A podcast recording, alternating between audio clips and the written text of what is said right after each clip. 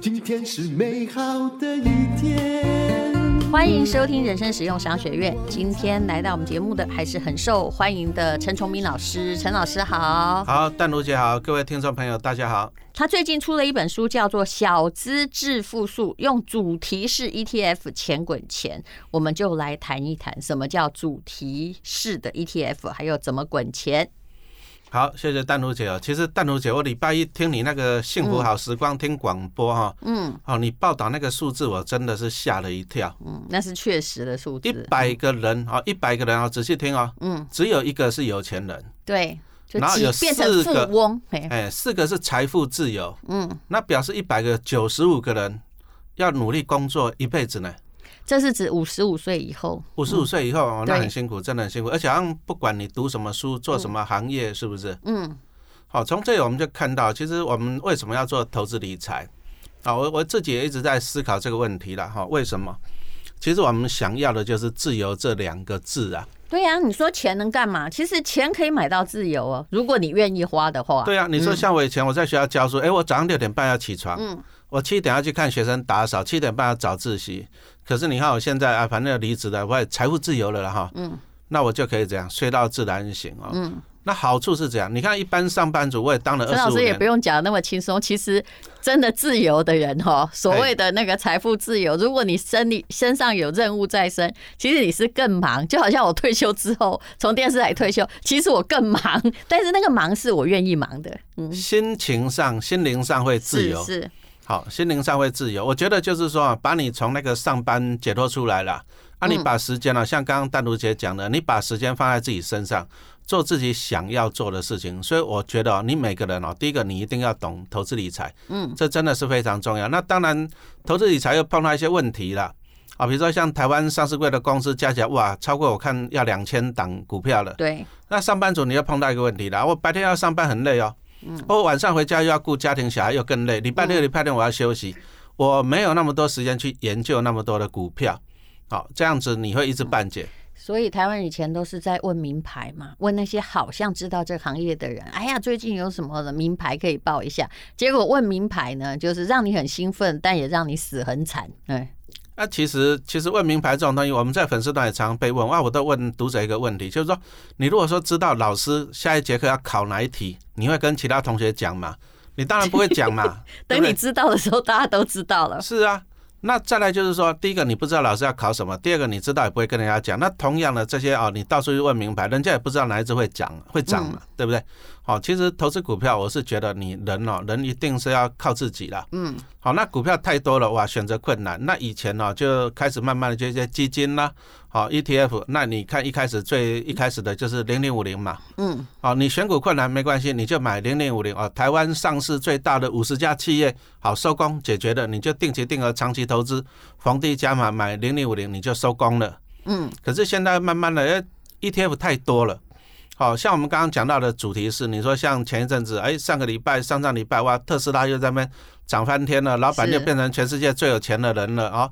那我们如果说想要从这个电动车、自动车这个产业分一杯羹，嗯，那要怎么选啊？慢慢的又有主题式的，就是你不要去追逐特斯拉，因为它上上下下也是挺恐怖的啦。是啊，是啊，嗯。那再就是有些产业是台湾没有的，你说电动车特斯拉，你在台湾买不到这家公司啊，你零零五零买不到特斯拉，好，所以说就有一些主题型的 ETF 啊，电动车的，好像国泰的零零八九三，还有富邦的哎零零八九五嘛，你可以买。如果是电动车，你要看的 ETF 是什么？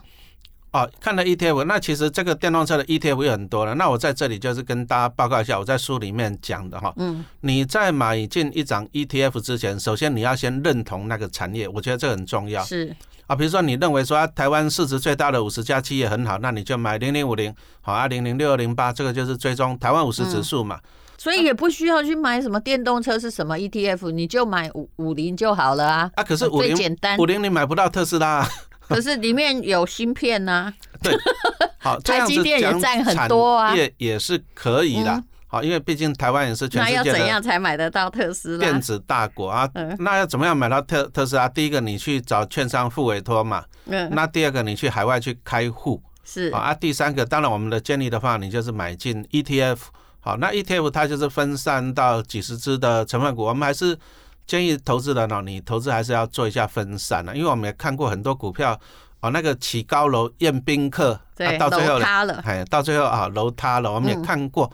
哦，所以 ETF 的好处就是它会主动的帮你太弱换强哦，这个真的很适合上班族哦。你白天要上班很忙啊，你回家又很忙，想要休息，那你就买进 ETF，但是你还是要挑适合你的主题是啊。比如说你如果认同电动车这个产业，嗯，那你目前台湾你可以买零零八九三啊，零零八九五这两只也是不错。那或者说你觉得说，哎，这个肺炎这个疫情哦，这个还是会生化危机，还是会延续下去？那你当然你也可以买国内还是有一些那种什么生技医疗方面的 ETF 嘛，嗯，啊，这个是看投资的。那再来就是说，像刚刚回应刚刚淡如姐讲的问题到了，啊，比如说那可不可以买零零五零？那如果说零零五零这么好的话，那为什么元大投信后来又要推出零零五六？好，这个又讲到了，就选股方帮你选的那个股性不太一样啊，是啊。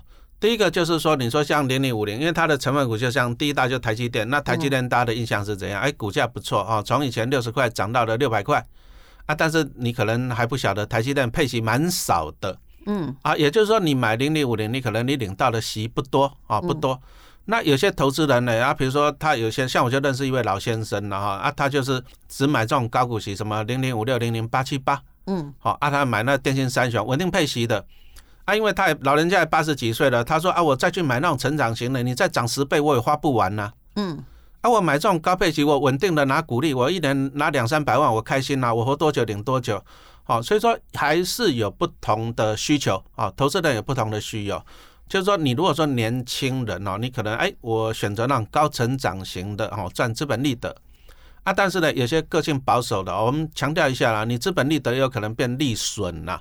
啊，因为毕竟投资总是有风险嘛啊，但是有些投资人呢，第一个我资金都大了啊，第二个我年纪大了，我只要安稳的零股利，那他可能就选择啊像零零五六、零零八七八这种高配息的 ETF 哦，所以说其实 ETF 还是分成很多的类型，投资人还是要了解一下会比较好。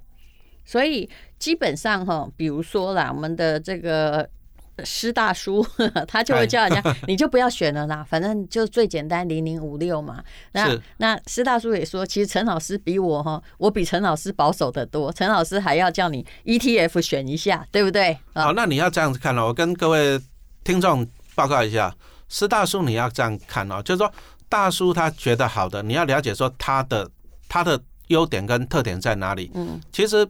我们这些所谓投资达人买的股票也不一定适合你哦，我要强调这一点。是是啊，因为大叔来讲，每个人的目的不一样，啊第一个就是也不一样。大叔啊，这淡如姐讲到重点了，大叔六十几岁啦。是啊，他本来就不应该做太激进的。是啊，那你如果说你你是年轻人，你三十几岁嘞，嗯，那再来大叔事业有成了，而且子女的成就也都很好，而且大叔房子也有了。对，那当然大叔他做保守的投资是可以啊。财务状况不一样，哦，每个人不一样呢。好啊，你如果说大叔比较是，我也是保守的啦，嘿。哎，可是淡如姐，你事业也很大啦，你保守是应该的哈。对对对。我们一般人来讲，我常举一个例子哈，比如说同样是买同样的一只股票啊，比如说零零五六好了，今年的殖利率大概五趴。对。好，因为它配一点八，三十几块嘛哈。嗯。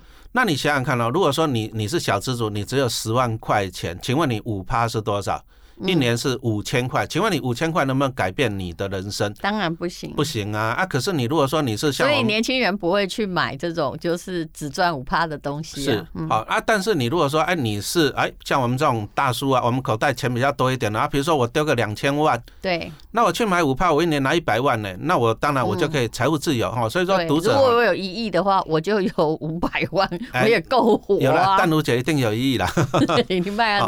那我就是这样跟各位读者分。享就是说，你你不能说看到哪个投资达人他买什么股票你就 follow 他，其实这是哦不好的，因为每个人的我们在教育上面讲的叫做起点行为嘛，意思就是说人家有房子，人家年纪大了，人家小孩子都事业有成了啊，可是你才刚起步嘛，嗯，好，所以说投资股票 ETF 这么多，当然你也是可以跟大叔学的，他就零零五零零零五六这样子，好一招打遍天下。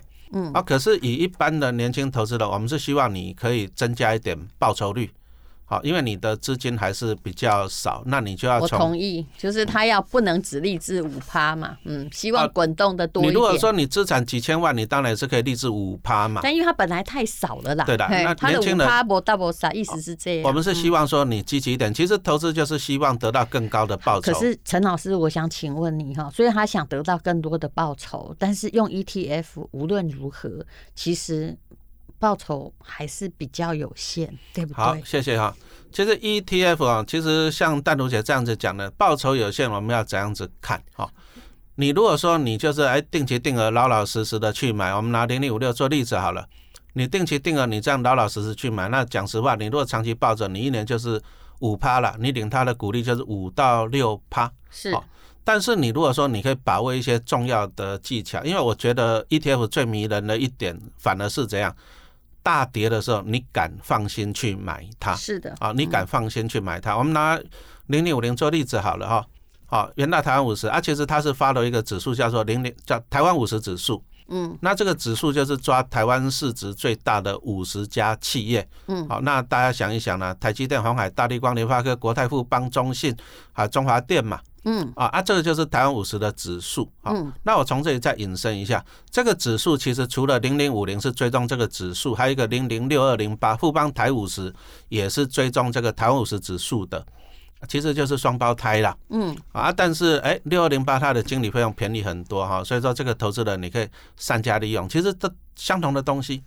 我来查一下六二零八。零零六二零八啊，富邦台五十相同的东西，但是好处在哪里？哦？大跌的时候你就用力去买就对了。嗯，哦，你不要你不要，我们投资人买股票，你大跌不敢买，因为你怕它倒闭变壁纸嘛。嗯，但是台湾五十指数零零六二零八零零五零，你就闭着眼睛去买就对了。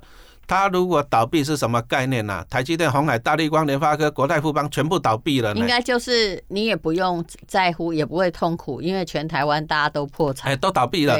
啊，所以说你就，所以说 ETF 最迷人一点就是说，像这种我们刚刚跟大家报告台湾五十指数，这个就是圆形的 ETF，嗯，它同时持有五十档成分股，那这些股票，第一个你长期持有，第二个你就逢低加码。其实，哦，你要。敢逢低加码，其实报酬率不会、嗯、不会差哦。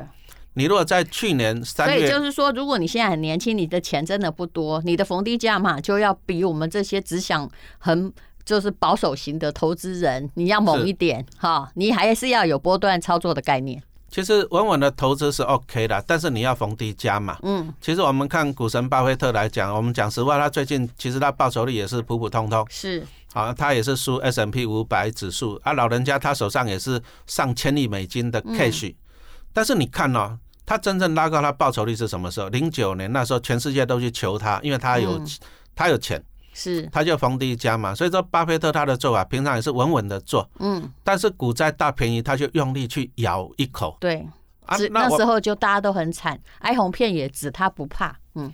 所以啊，按、啊、你买这种圆形 ETF 好处在哪里？第一个，你不怕它倒闭变壁纸嘛；第二个，你就定期定额去买，再来便宜的时候，你用力去咬一口啊！你说像我刚刚讲的零零六二零八好了，台湾五十指数这个。嗯你只要在去年低点敢买，你放到现在都是一倍呀，一倍呀。是是，我刚刚有查了一下下，对。但事实上，如果就算零零五零哈，你去年的时候有买，放到现在哈，也是一倍啊，也是对，也是也是很厉害的。因为他们 follow 都是相同的指数啊。是，你看他去年哦十一月的时候，这时候才多少？去年三月六十七块了。是啊，哦，还之前对六十几块嘛，啊，现在是一百四啊。嗯。就是相当相当的恐怖哈，所以一般投资人其实你如果说你投资 ETF 其实是对的啊，再来就是说你把握逢低逢低加码啊，你的报酬率会更高。再来就是说你还是要了解你买进的是什么样主题的 ETF 了。是，好，那你看到特斯拉其实从去年涨到今年哦。如果说我们这些电动车的 ETF 在去年发行到现在，那我相信投资人你赚到的都是用倍数的。啊，就不是五五趴了哈，这样子来讲，所以其实 ETF 还是可以哈，增加你不错的报酬了。我们只能讲讲不错，你可以安稳啊，但是你就这样抓到对的产业、对的主题型的 ETF，再来你再便宜敢买，其实你的报酬率也会不错啊，真的会相当的不错。我诚恳的说，我其实也不是一个真正完全这个定期定额了，我有每个固定每个月固定买，但大部分的状况也是跟。陈老师说的一样，就是哎、欸，最近很跌哈，啊，什么大家在？嗯嗯嗯，其实我平常不太看盘，嗯、但怎么听到旁边有人哀哀叫的时候，我就去买一点了。嘿，啊，这个是很 很正确的做法哈。当大家都在哀的时候呢，表示呢相对便宜，那相对便宜你就买进 ETF，好，因为 ETF 它就是分散到几十只的成分股嘛，嗯，啊，你就把握逢低加嘛，这真的是很重要。再来就是说，你还是要了解你买进的是什么东西啦。像我刚刚跟大家报告了，哎。你买零零五零，你可能以赚资本利得为主；啊，你买零零五六、零零八七八，你可能也是以配息为主。是，好啊。但是你如果说你看好电动车未来的产业，因为二零二五年以后好像就要开始进这个燃油车了嘛。嗯。啊，你如果看好的话，你你你可以长期持有啊。啊啊，但是长期持有，哎，其实台湾的问题在哪里？你知道吗？嗯。你如果说发行电动车一天，你发行一档也就算了，他们好像头线都约好了。嗯。你看那像那半导体一样，八九一发行完了，八九二。是。啊，电动车这个八九三发完了又八九五，哎，啊，你看那个生技半导体也是这样，一次就给你也是连续发两档，哎，那不同公司啊。啊是啊啊，但是投他们不同公司也追踪不同的 指数。所以说，投资人哦，你又造成一个选择性的困难。其实我是觉得，如果都差不多，都叫做比如说半导体 ETF，因为它追踪的指数其实是差不多哎。哎，指数不一样，但是没有，就是你知道吗？就只是赚的，如果要赚赔的比例稍有差别，但趋势是一致的呀。需要这么认真选吗？哎，这个就这样子，举个例子来讲哈，其实 ETF 它就分散几十只成分股嘛。嗯，好，按你重点就是你要看它里面成分股的比重跟内容。啊，比如说就像说，哎，大家都很喜欢去吃 buffet，比如说你喜欢去吃汉来或者是新列，哎，都是 buffet 啊，啊，好像是不，好像是没差别多少，可是你进去一看，你看一下牛排有没有差别，哎，牛肉有没有差别，羊肉有没有差别，主菜、甜点有没有差别，哎，多多少少还是有差别的哈。嗯，所以你如果说去了解，你当然就会挑出适合适合你的 ETF 嘛，是这样子，好啊。就是这样子，所以说投资 ETF 你还是要去去了解它，这样子会比较好了。嗯，我刚刚陈老师在讲的时候，我才在看我的我的 ETF 有八 种，哦，真的。但每一种呢，其实我的账户是可以公开的，然后，但是我后来发现，就是说，哎。以目前哈十一月，我们录音的时候是十一月这个下旬嘛，十七号的时候，给你猜我目前哪一种赚最多？因为这是我的新账户，所以可以当当实验。大概都从去今年的三月多，就是股灾那时候，我才开始做这个实验呢。其实 ETF 真的是这样啦，你慢慢买，东东波公寡也掉了，嗯，对不对？中间的黑天鹅也都过了好几次了嘛，对，那它都还好嘛。嗯，哎、欸，目前赚最多的竟然是富邦越南，嘿，哦，富邦越南哦，对的，但那也跟我的入价，跟我入场价有关系的，我大概就是十五块多嘛，十五块多买的，那你现在应该赚超过十趴，是的，嗯，那我就跟淡如姐分享一下好了，怎样？嗯。越南我自己也有买，是啊，但是我是在去年，我去年开始买那个中，因为那个时候还没有 ETF，是，所以我是买中信投信的越南机会基金。哦，我一开始买好像两万美金嘛，我买在十块多，嗯，现在十六块多了。你看，我这基金还涨更多哈，主要是时间点呐。哎，因为它比较早出来，没错。它这个中信的越南机会基金，我加码了，我后面又加码两次，我总共买了十万美金吧。嗯。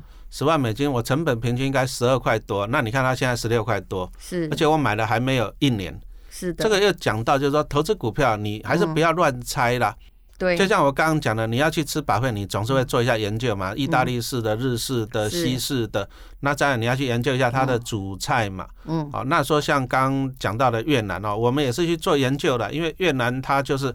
哦，那个分享一下，我其实我新书里面写到越南，我把它写了一个 chapter，我写越南的基金跟越南的 ETF。哎，我们下次等一下，下一次来讲这个好不好？可以，好吧，好，好，我们今天就在此打住。总而言之，ETF 的投资呢，你其实呢，呃，也不能够哈，就是完全的无脑。你也在投的刚开始，你要知道它的特性跟选择。谢谢陈崇明老师。好，谢谢淡如姐。